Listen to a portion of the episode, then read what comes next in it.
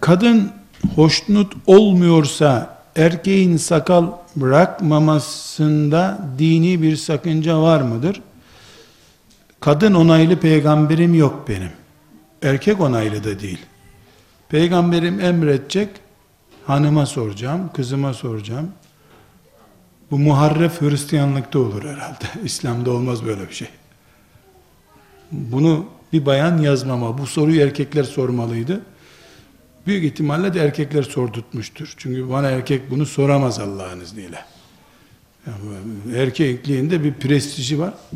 Bunu sordurtmam zannediyorum ama bayan da bunu sormamalıydı. Kıyamet günü Resulullah'ın rakibi olarak dirilmesin hiçbir bayan.